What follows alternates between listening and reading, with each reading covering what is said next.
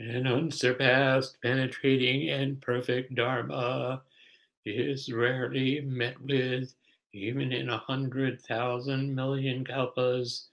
Having it to see and listen to, to remember and accept, I vow to taste the truth of the Tathagata's words. Good morning, everyone. Today I want to uh, talk about Thich Nhat Hanh, who died two weeks ago. And I want to start with a, a short poem of his. Peace is every step. The shining red sun is my heart. Each flower smiles with me. How green, how fresh all that grows.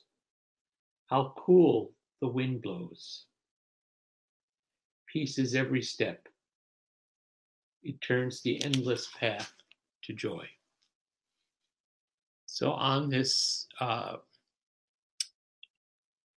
crisp winter morning, when the sun is shining and some of the winter flowers are blooming, there's a beautiful yellow flower blooming right outside the abbot's office uh, very surprising. Uh, we can enjoy our walking, enjoy our breathing, uh, and enjoy the teachings that we receive from from Thich Nhat Hanh and uh, from all our teachers and from from our own lives. So I, what I thought I would speak of today is just what I feel like I've learned from Thich Nhat Hanh and what many as many of us have absorbed, and uh, it may be that uh, when we get to the section where you can respond, you may have your own experiences to share. Uh, so, as you know, Thich Nhat Hanh, uh, affectionately referred to as Thay, which is the intimate uh, intimate way of addressing a teacher in the Vietnamese Buddhist tradition. He died two weeks ago in Vietnam at the age of 95. In 2014, he had uh, suffered a uh, brain hemorrhage, uh, which in which he lost his uh, ability to speak. Uh, but he went through, I think, extensive rehab, and they did as much work as they could to uh, to bring him uh, into a, a, peaceful place to live. Uh, and most of those years, uh, he lived at Tu Hieu Temple in in Hue in Vietnam, and he was surrounded by his disciples uh, monastic and lay. Uh, and his death leads me to reflect on how deeply my practice, and I think all of our practice, was influenced by him over the last 40 years. I was looking, uh, I was looking through the shelves here in uh, the abbot's office, which was Sojun's office, and you know there's a there's a half shelf of of Thich Nhat Hanh books with uh, uh, bookmarks and and places uh, flagged in them, uh, and I think that what we find is that in many ways the whole shape of Western uh, Buddhist practice has really been influenced by him, some in ways that we see, and some in ways that that we don't we don't maybe we don't remember exactly. Uh, so I'm going to try to uh, recall that, you know, bring to some awareness for myself uh, what I've uh, learned from him, what I borrowed from him. And just to say that, you know, this week we we concluded uh, a four week class on the three doors of liberation. And that in itself was a teaching that uh, Thay, he didn't create it, but he brought it to our attention in a way that might not have, uh, might not really have occurred to us. It's, uh, it's not the most prominent uh, teaching in the in the Theravada or Mahayana tradition, uh, but it was a it was a live issue for him, and so he brought it to us, and uh, that certainly made it alive for me. I hope it made it alive for some of you. Um,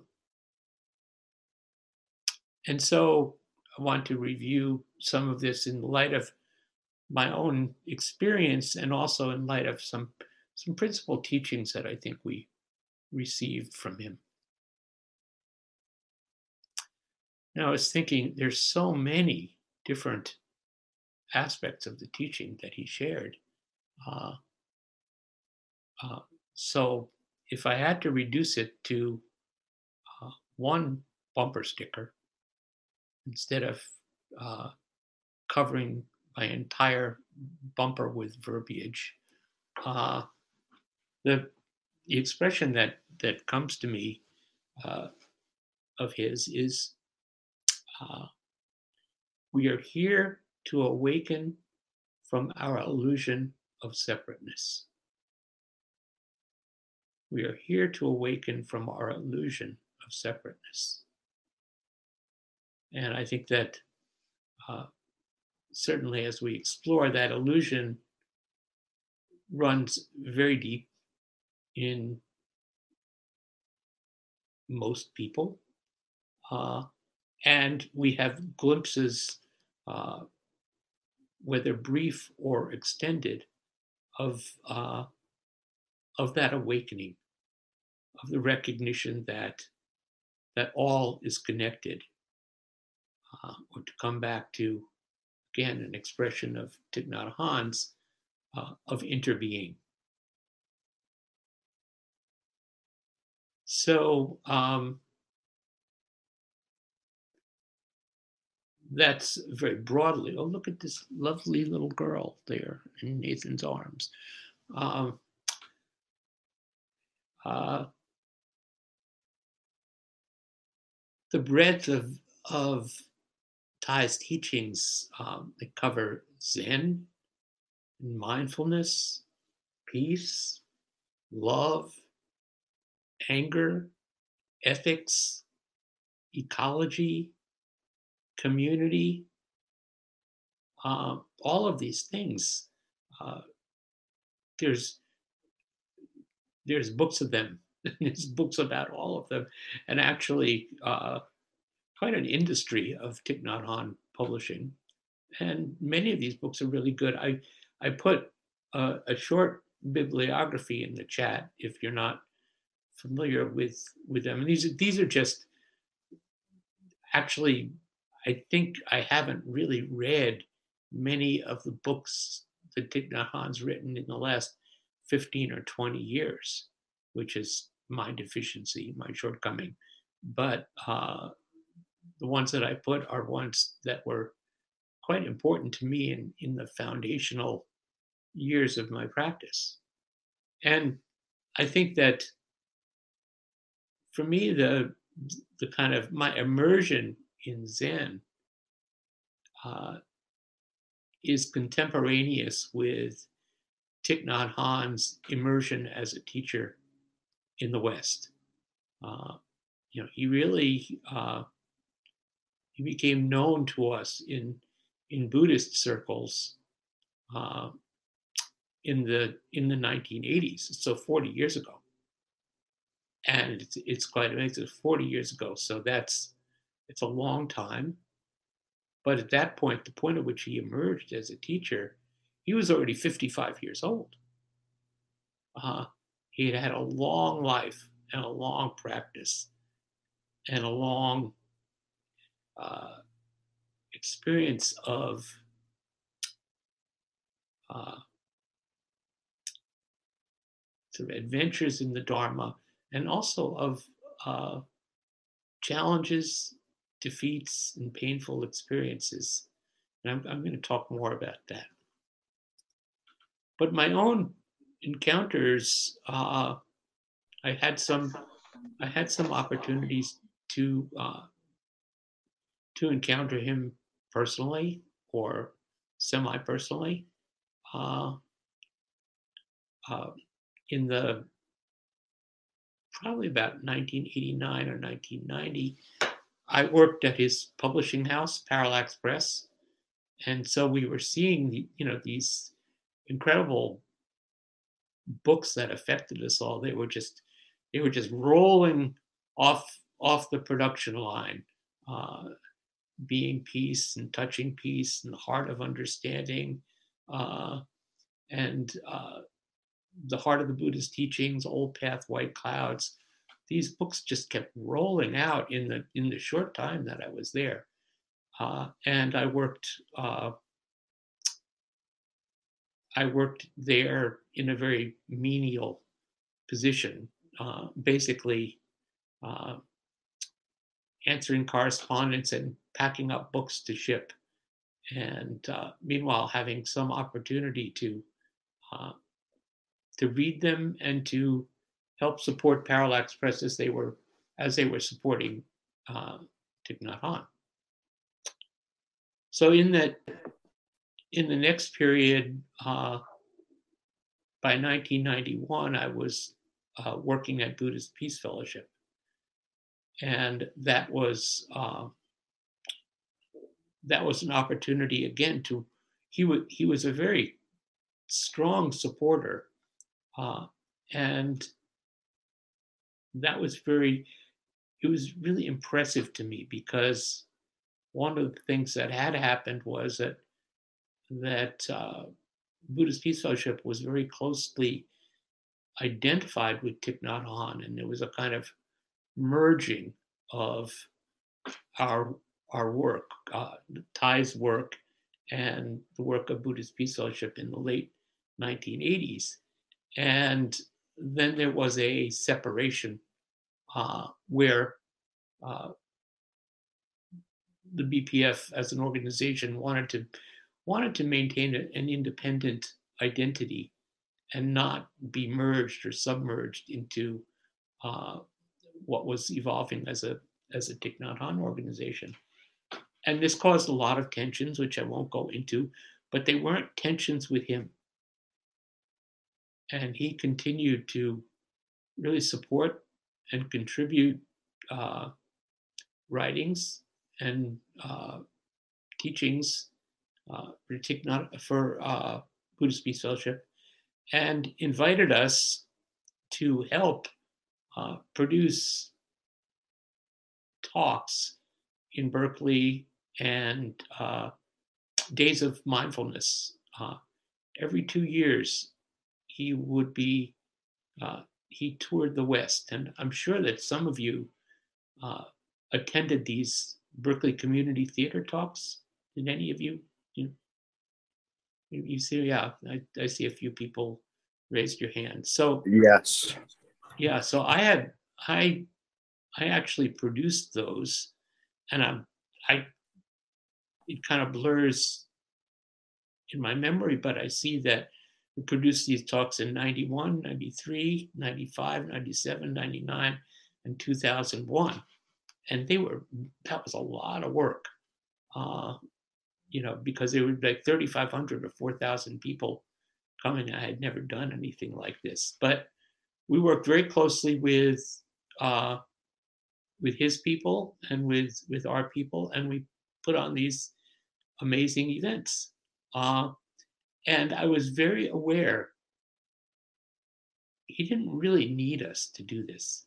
This was a gift that he was giving to Buddhist Peace Fellowship out of a feeling of support, which was based on the fact that Buddhist Peace Fellowship had been uh, one of the first uh, organizations that supported his teaching in the Buddhist communities in the West.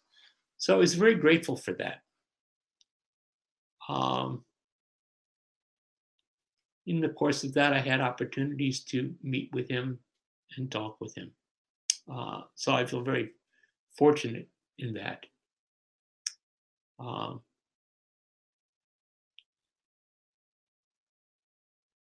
but I think that the bulk of my learning was not so much from those encounters uh, as from his actual teachings and his books. And I've been going back in the last few days and and looking at this again, and I realized that uh,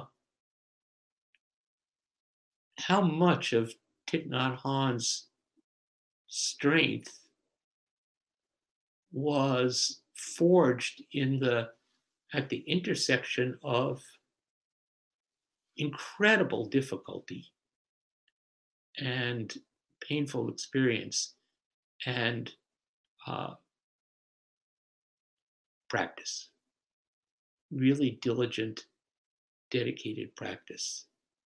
Uh, so kind of we forget about that. There's a you know we convert uh, our our heroes to as i said to, to postage stamps you know so like a postage stamp of of gandhi without looking at really the all the difficulties in the anti-colonial struggle that he had. Uh, we have we have turned martin luther king into a postage stamp. We've turned to which is mind-boggling to me malcolm x into a postage stamp. You know we have this capacity for frankly homogenizing and making nice our uh, our teachers and stripping away the sense of the real difficulty that they had. Um, so Thich Nhat Hanh's challenge is that first of all, he became a monk. He was ordained at the age of 16, uh, which was uh, 1942 or 43. Uh, so that was in the middle of World War II. And that his growing up as a monastic uh, coincided with the uh, with the war in Vietnam between the Vietnamese and the French in the 50s. And so he was really shaped by these anti colonial wars and uh, Civil War. By the time we get to the 60s, you had uh, you had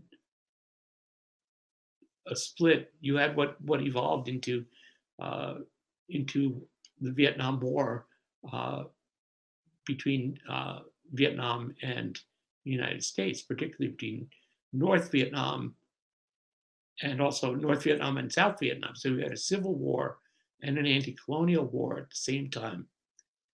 And um, this was a very difficult time. Uh, I wanted to just read you something about uh, Nhat Hanh's practice. Uh, in a piece where he he talks he says mindfulness must be engaged. This is one of his core practices, is mindfulness. Uh, mindfulness must be engaged. Once there is seeing, there must be acting. Otherwise, what is the use of seeing? We must be aware of the real problems of the world. Then we will know what to do and what not to do to be of help.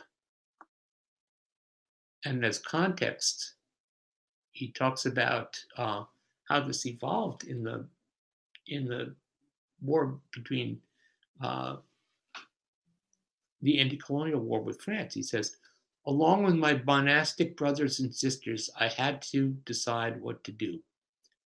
Should we continue to practice in our monasteries, or should we leave the meditation halls in order to help people who were suffering under the bombs? After careful reflection, we decided to do both. to go out and help people and to do so in mindfulness. So the, the language is simple, but the examples are uh, really, really difficult. Uh,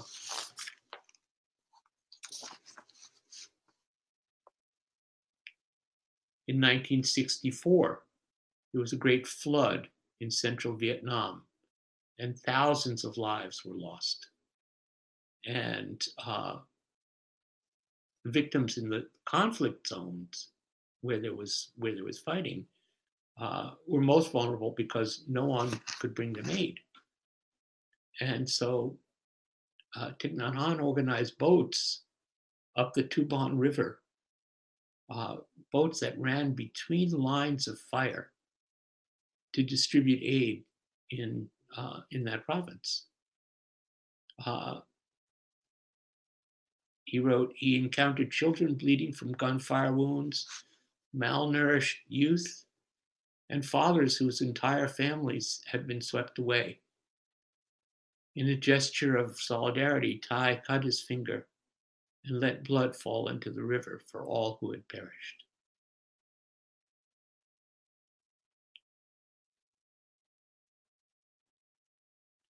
And it was in that time that he also formed the School for Youth and Social Service, uh, which again was a, at, at, the same time, he created something called the Order of Interbeing, which was a, a new order in Vietnamese Buddhism. Uh, and in that context, he and his disciples went out into the countryside, and quite a number of them were murdered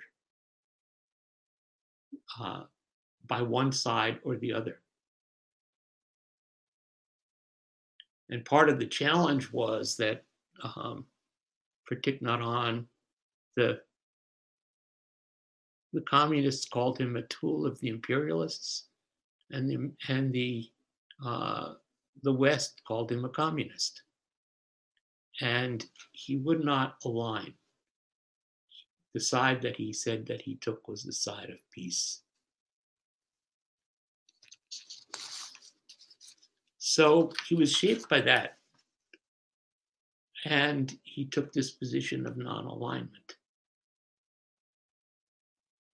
And then what happened was that in 1966, he came to the United States. Uh, first, he came to uh, to advocate for peace. But when he presented a, uh, well, let me just find this section here. Uh,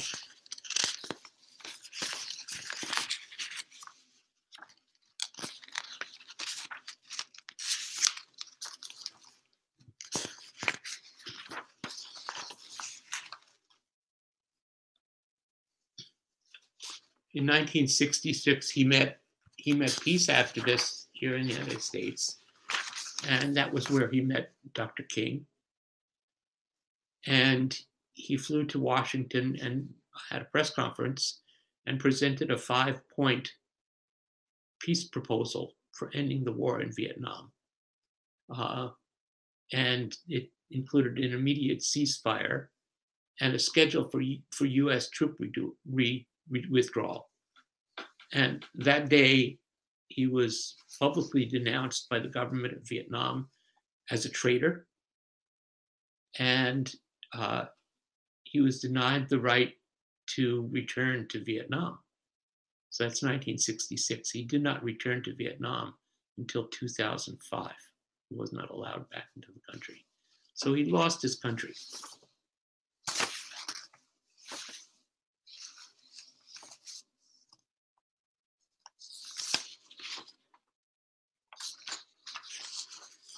there are other challenges that I could uh, that I could name, but I think I want to get to what I think his core teachings have been for me. So this teaching of mindfulness and the teaching that mindfulness must be engaged. It's been very powerful for me. Uh, there's a broadside that I have hanging over my desk with this excerpt. It's an excerpt from from his book Touching Peace, and that's the piece that I read to you about mindfulness must be engaged. Uh, I received that the first week that I was at uh, Buddhist Peace Fellowship. Uh, and it was a very powerful teaching for me. And the mindfulness movement, as it is, that we have, uh, that's so clear today, uh, in many ways, the term was really put into our general parlance by Thich Nhat Hanh, by his books, uh, his one of his early books, uh, The Miracle of Mindfulness, and then all of his books have really hammered home the principle of mindfulness. And I learned it. I can't, I think I learned it indirectly, uh, aspects of it.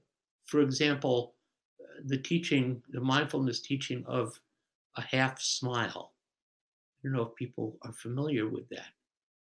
I actually remember, I remember it was taught to us uh, in the Zendo by Yvonne Rand, uh, who was uh, also close with Thich. I remember, and it, it struck me, and uh, I was skeptical, and you know that that is the practice of.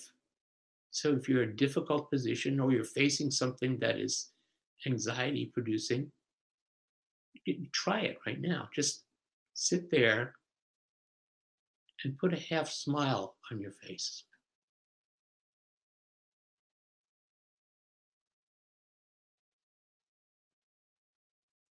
And take three breaths.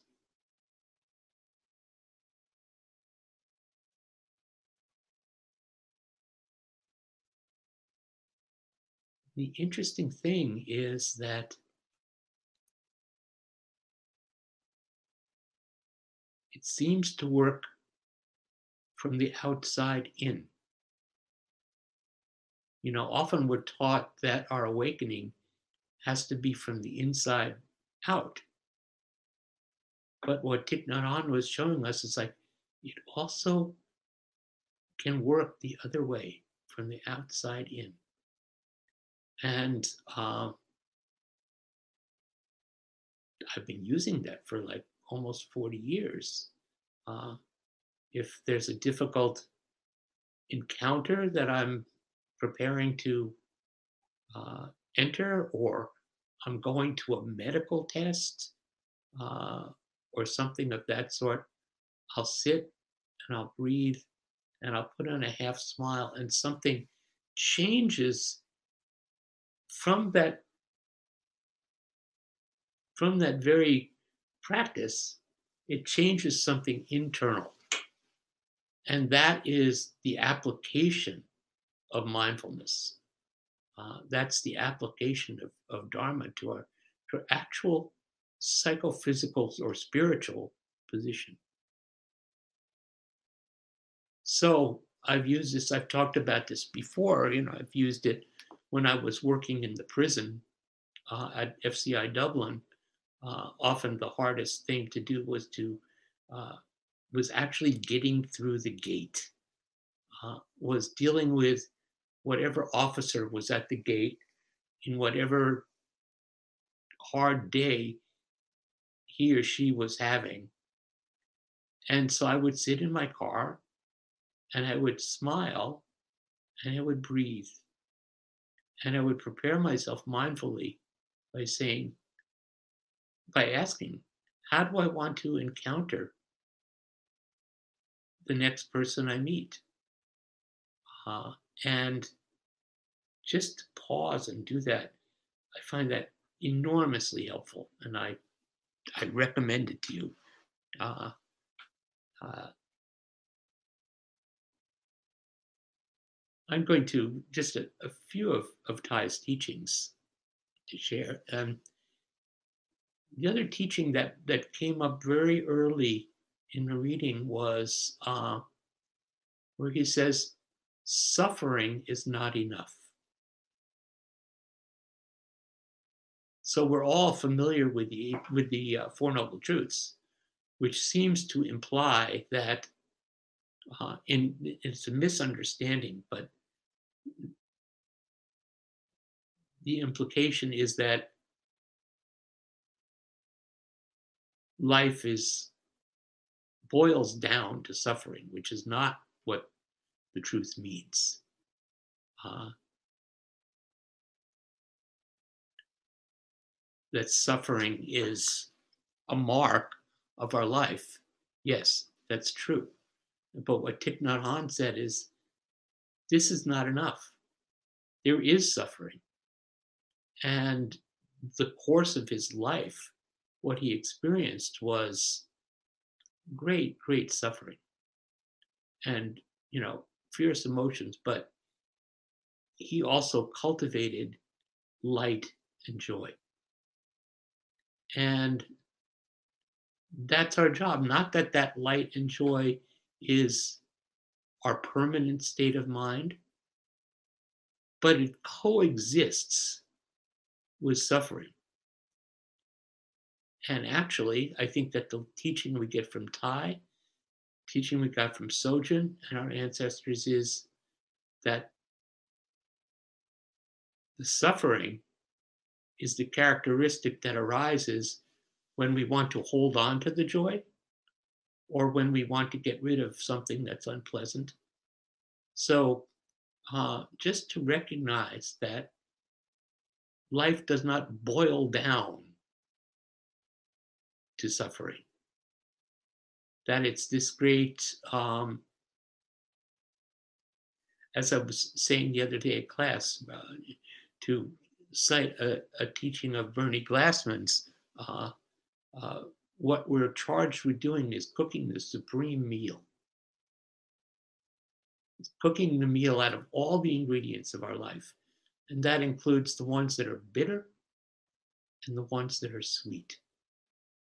So suffering is not enough has been uh, really important teaching for me. And of course, we have this principle of interbeing, which is a word that uh, it seems uh, coined the word at a retreat at Tassajara uh, in the early 80s. That's where he first used this word, interbeing, as a way of articulating, uh, an accessible way of articulating uh, the Buddhist term paticca or uh, uh, dependent origination, which is kind of abstract. Interbeing is is very alive. Uh, interbeing implies that what we call the self is made up of non-self elements.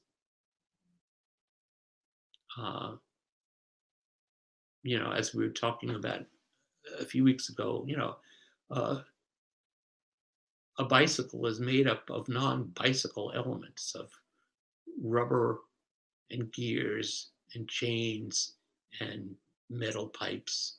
All these things, if they're if they're lying on a heap in the ground, you wouldn't necessarily identify it as a bicycle. We put it all all together, and uh, for that moment, we call it a bicycle, or we put these parts together and we and we call it a car. And you know, in some parts of the country, when the car dies, you put it out on your front lawn and you turn it into a planter. You know, uh, uh, not so much in Berkeley, I don't think. But this interbeing uh, is a way of discover of describing how all of reality is co creating the things that we think have an existence.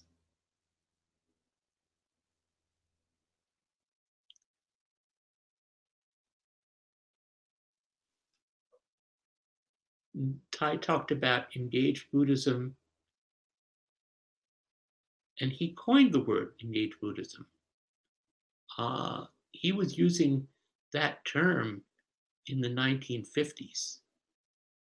And I think that it was something, you know, he was very, uh, he had a very uh, broad intellectual uh, view. So he was reading everything, and of course he was reading uh, this this pra- this uh, principle of engagement. Uh, you certainly find uh, arising with the existentialist philosophers in France in the in the 40s and 50s, and he was fully aware of all of that. And so he talked about engaged Buddhism, and this was, and he was teaching this again from the early 50s, and he paid a price for it. Um, he was, uh, he would set up schools, he set up courses, and the monastic powers that be would shut him down because he wasn't teaching the orthodoxy. He was teaching something that was really new, which was that how we see suffering is not just some experience that either we create for ourselves or we in, we inherit through some mysterious uh, transmission of karma from generation to generation, but that suffering was something as well that we shared across our cultures, our societies, our communities, our families, uh, and that the principle of engagement is that the suffering that one experiences in an individual sense is also uh, shared with those around us. And the suffering of those around us affect us individually.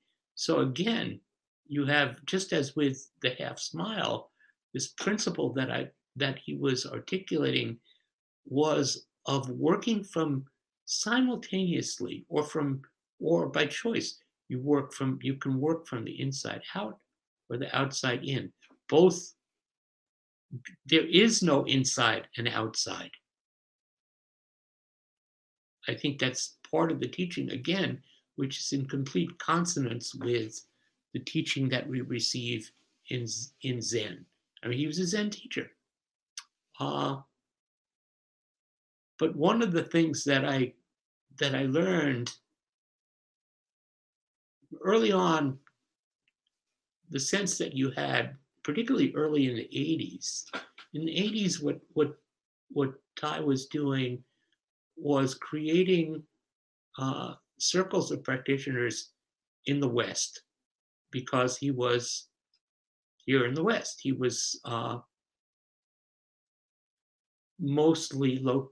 His his primary location was at Plum Village in France, uh, and he was mostly dealing with lay people, working with lay people there. And when he would come on tour uh, to the states and to other and to Europe and to other places in the world, uh, he was building what became the, the, the community of mindful living.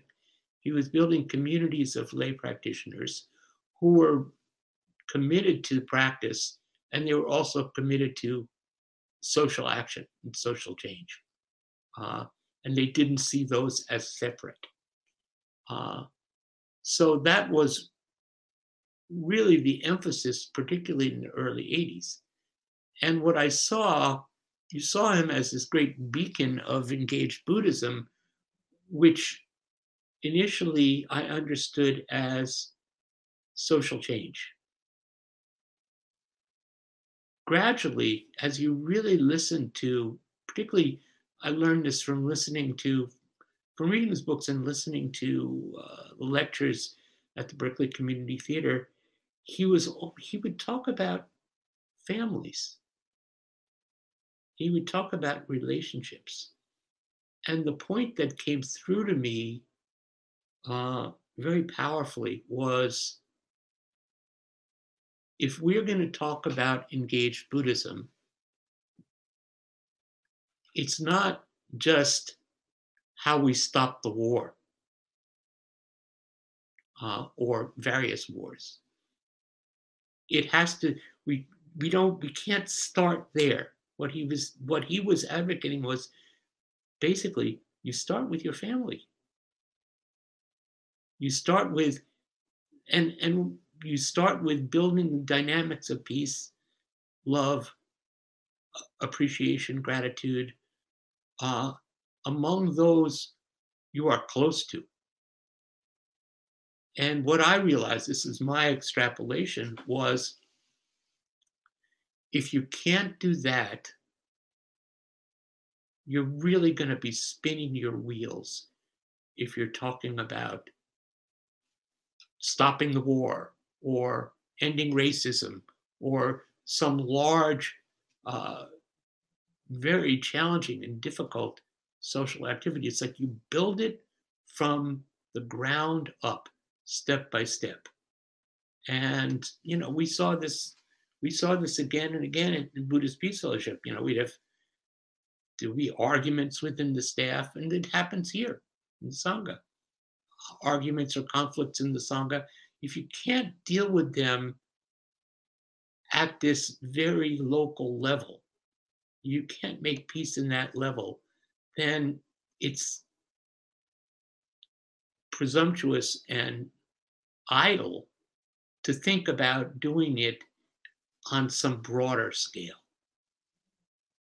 And so engage Buddhism, again, not just did it work from the inside out and the outside in, but it worked from the ground up. It had to be based in the transformations of relationships. And for for Thay, what that what that took shape in was in the creation of communities. And so, uh, one of the things he said, you know, speaking of the future of Buddhism, uh, so we think that, you know, the uh, one way of looking at in Mahayana Buddhism, uh, uh, we're we're awaiting the arrival of Maitreya Buddha, the future Buddha. And what Thay said was, the future Buddha will be a Sangha. And that I've taken very much to heart. And that's it's part of uh, what I value about Berkeley Zen Center is that uh, what I value is uh, is our at this point our collective wisdom, our collective practice that that is the manifestation of a multifaceted Buddha. And we're all part of it.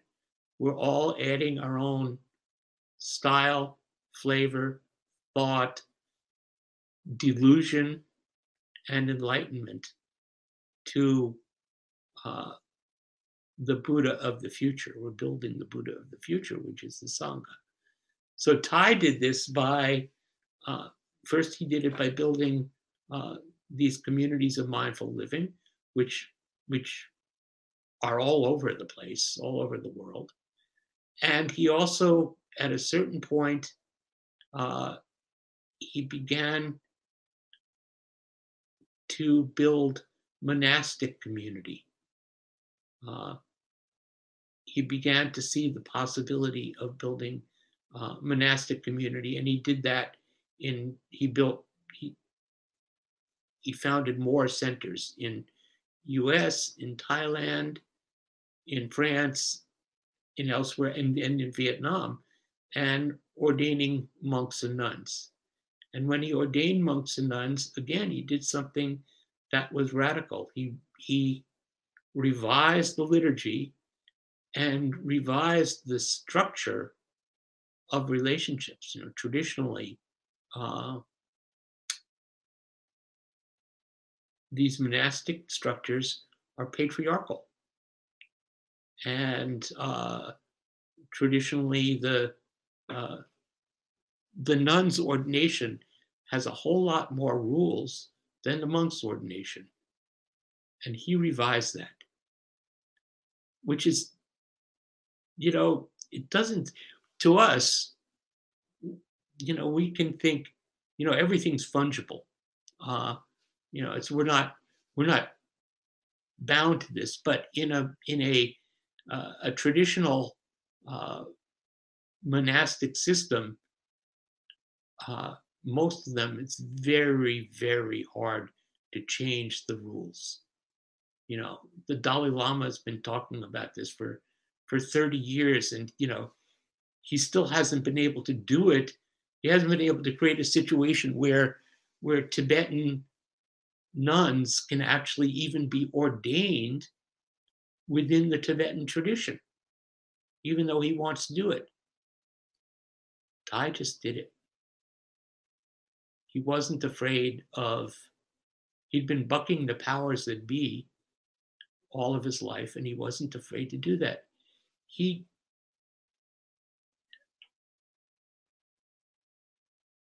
when you encountered him, there's a way uh, and I'm, I'm going to close in a few minutes. There's a way in which uh, the quotation from Richard Baker, Richard Baker, who was the uh, successor of uh, Suzuki Roshi, and uh, he described Thich Nhat Hanh early on uh, as a cross between a cloud, a snail, and a piece of heavy machinery. Uh, a true religious presence. And that's the way, that's the way I think many of us encountered him. You saw this, you know, this gentle, this seemingly gentle person, and everything he said was very peaceful and very nice. But he was like a bulldozer he just moved in his own direction and didn't stop doing that. Never stopped doing that. Never stopped moving in the direction that he felt was right. And he had uh, he had a kind of a presence that uh, I was thinking about it earlier today. That um, based on his practice, based on the formation that that his history had left him with, uh, he proceeded from a from a place of tremendous confidence, of complete confidence in the Dharma.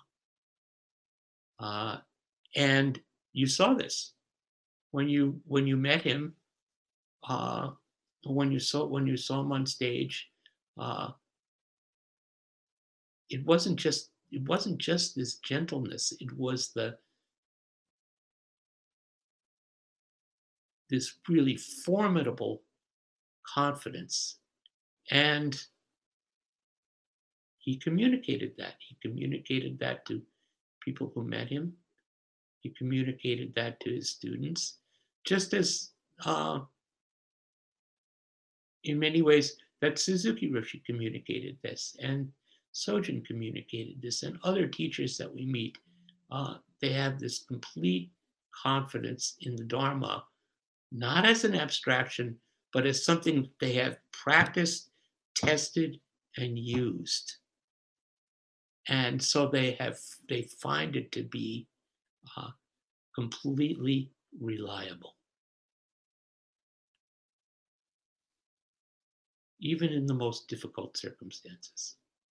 So I think I'm going to end there uh, and just, uh, you know, this this was a kind of wandering talk in a way, but you may have some you may have some questions and you may have some memories or recollections of your own to share. So I will turn things back over to Blake to uh, to call on people, and uh, we'll see what ensues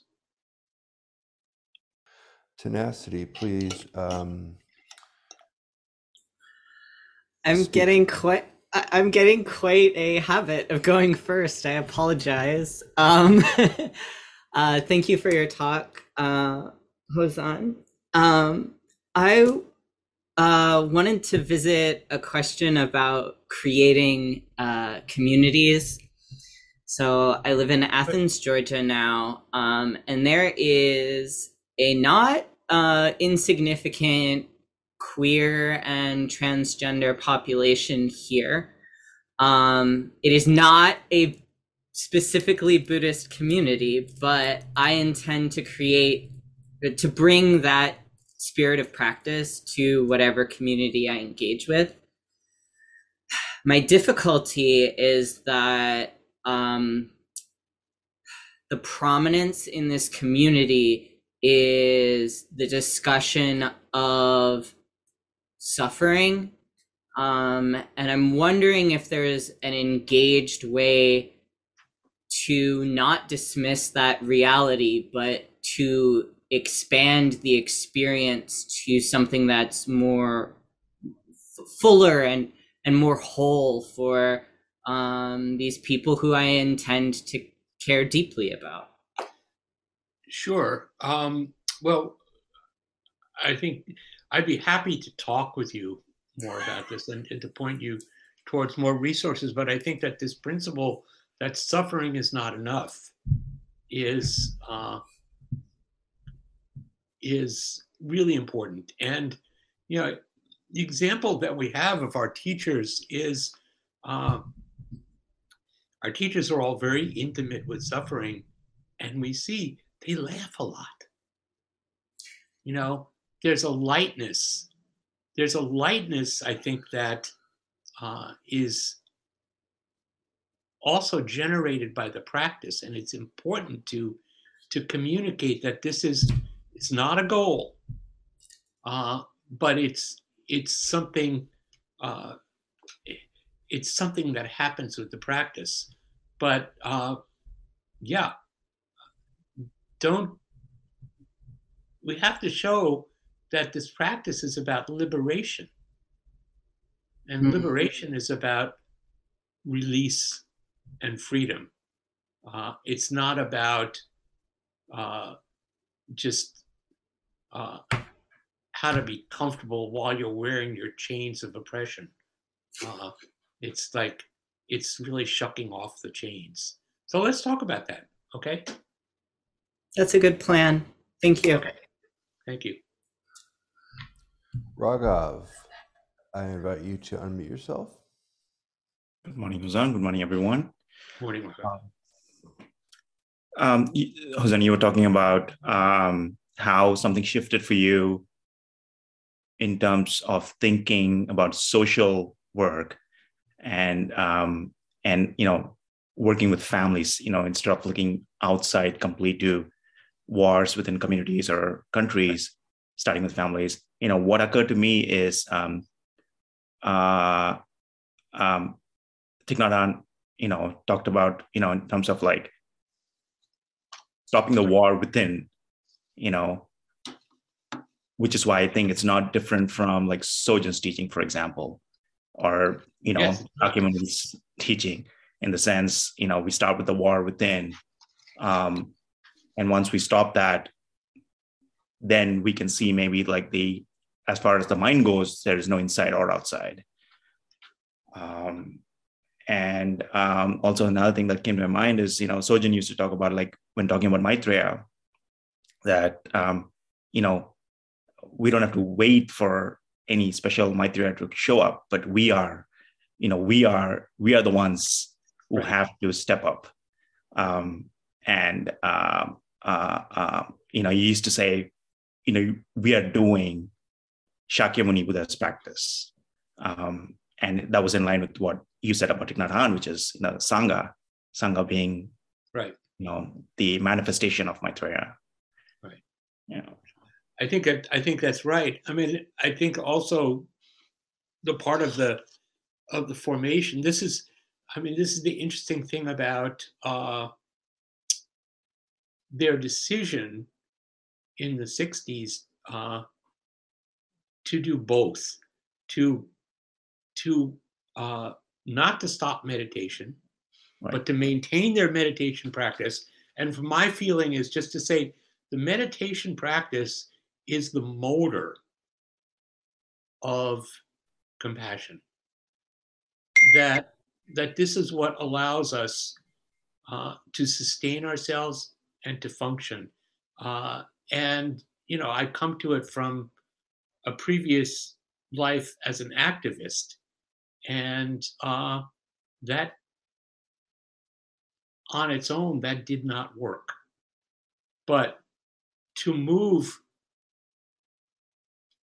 this is why you know one of the things that Sojun did, which is actually really uh, kind of unique. When we leave the zendo, we don't turn towards the altar and bow and walk out. We just do a little shashu bow at the door and walk through because we are not leaving our meditation inside that room. We are taking that meditation outside into the world with us in perhaps a different form. And this is this is very much uh, this is the same as Thich Nhat Hanh saying peace is every step. It's every step, not every step in the zendo. It's every step in the world. Right. So thank you. Fulani's iPhone, please um, unmute yourself and ask a question or make a statement. No, I would just like to make a statement. Um, I attended those uh, when Nhat Hanh came to Berkeley at the community theater. Yeah. And I remember uh, bringing tapes home and, and having my whole family listen to them about the hugging meditations and smile and the flower. Oh, it's Uh-huh. such a beautiful thing. Anyway, did the hugging meditation with my aunts at a family reunion. And, you know, be I was very present. She was right there. That aunt died. Um, anyway, uh, when Nhat died, I didn't even know. My my children called and I mean, well, they're adults now. Called and told me I was so touched by that that my that my, they had remembered. Um, It's beautiful. so that's all I wanted to say. And I work with a kid at work, and he, my God, he's brilliant, but he's very very left brained, and it's it's very challenging to be with him. But I just I just stay. I'm just there. I'm just there for him. Oh! And so we met with we meet with counselors. One day when we were meeting with the counselor and my supervisor, that kid. Oh no, it was just him and I, and the counselor. And that kid, he's like twelve. He said something about Thich Nhat Hanh. That my, that whole room lit up. That room I was in, we were in, lit up green, like this this cosmic green light went all through the room. And, and I was just stunned. Anyway, I just wanted to say that. So thank you. And I remember I remember that you used to bring them here. Hosanna. So Well, I didn't you bring so here. He- so he brought- he brought Well, I mean, I remember you had something to do with uh, with him being here or something with parallel. But I, I it, that's so long ago. He brought he brought us there. Yes, he did. Oh, I know what I wanted to say. What I really wanted to say was somebody had got, speaking of community, someone had got, somebody, some kids, some young people had got killed, got died through gun violence. And we knew the family. I mean, I still know that family. And that was mentioned, and Thich Nhat Hanh said something about it, and they like blessed the family that was harmed and blessed the family that did the harm. And I still know these people. So I just wanted to say that. Thank you so much.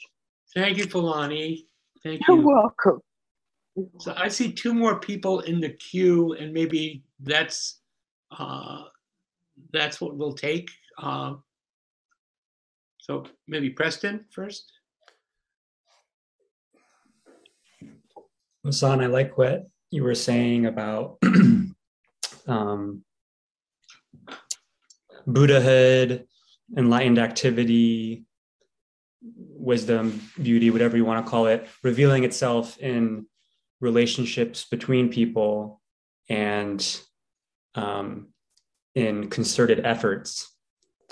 Um, and I'm thinking about the stories I've been told about um, social movements. Um, and those stories oftentimes center on charismatic leaders. Um, so I think about like the story of the Montgomery boy the Montgomery bus boycotts and um, how that story tends to be focused very much on Rosa Parks and um, her refusal to give up her seat. Um, and then, you know, later I learned that, um, you know, she had this whole organization of people around her and they had been strategizing about, you know, this particular action.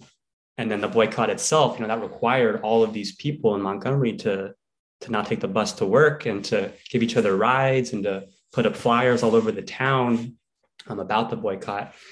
And so uh, I'm wondering um, if you know anything about um, Thich Nhat Hanh's story as it relates to like the people around him that uh, allowed him to to be the person that he was. Yes, um, uh, I know quite a bit about it, and I, he was functioning. Uh, he was pulling together like-minded people uh, to create these uh, organizations, groups that would do the work. Uh, and there were significant numbers of them, and there were people who were inspirational to to him. Uh, and I'll say, I maybe hesitate to say this, but uh, part of the challenge for me personally with Thich Nhat Hanh was uh, what I felt was the the degree of idealization and objectification of of him. Uh, and so when we were doing these talks at at the Berkeley Community Theater, uh, we were fielding all the, the calls for tickets and stuff at, at BPF, and it was it was a kind of desperation that we experienced from people, you know, getting tickets and making sure you get tickets, and oh, I've got to see Nhat Hanh, and it's like uh, I understood that, and I had to say, you know, there's dozens of places of real practice around uh, just here, around Berkeley and Oakland, where you can do this practice every day. You know, one person is not going to save you. Thich Nhat Hanh is not going to save you. But Thich Nhat Hanh, but I will say, Thich Nhat Hanh's teachings can save you. Uh, and, you know, so it's fine. I understood that. But uh, nothing functions. We, we have this tendency, as you're pointing out, to objectify and uh, that's what happens when you when you turn somebody into a postage stamp. You know you make it look like uh, and this is what you make it look like uh, the whole spectacle turns on this one person whereas actually it is a community that's doing this. And that is very much the case. And Hanh was never uh, never reluctant to share that information or that perspective. Uh, and what he did was he created community. He, you know, he he he helped people organize into these communities of mindful living. He created monastic communities, and where decision making was based on consensus, not on strict authority. So he was doing his best while he was a singular character and a very important figure, doing his best to uh, show people where their own authority and leadership could arise. And we need to do the same thing. So, Joel, I think going to be last. Thank you. Wonderful. I want to ask about confidence uh, the confidence Thich Nhat Hanh had and Sojun had, Suzuki Roshi, complete confidence in the Dharma, you said. And that's wonderful and true. And it was striking for me because I was expecting you to say complete confidence in himself. And uh, confidence has been a problem for me, and maybe that confusion of the self and the Dharma is part of that. So, um, if you can speak about the quality of confidence in Thich Nhat Hanh and yourself and all of us. I don't think any of those people had complete confidence in themselves. I think they saw themselves, they saw their their flaws and their shortcomings, as I do, for I see my own. Uh, for Sojun, I know there were places that he uh, was more confident, in places that he was less confident. If you, you know, if you hear uh, something I didn't read, uh, I think Andrea uh, referenced it last week. Uh, Ryushin, Ryushin uh, referenced it last week. Uh, when Thich Nhat Hanh came in 1991, it was just after the Rodney King, uh, the Rodney King uh, episodes, and he was really angry and he didn't want to come.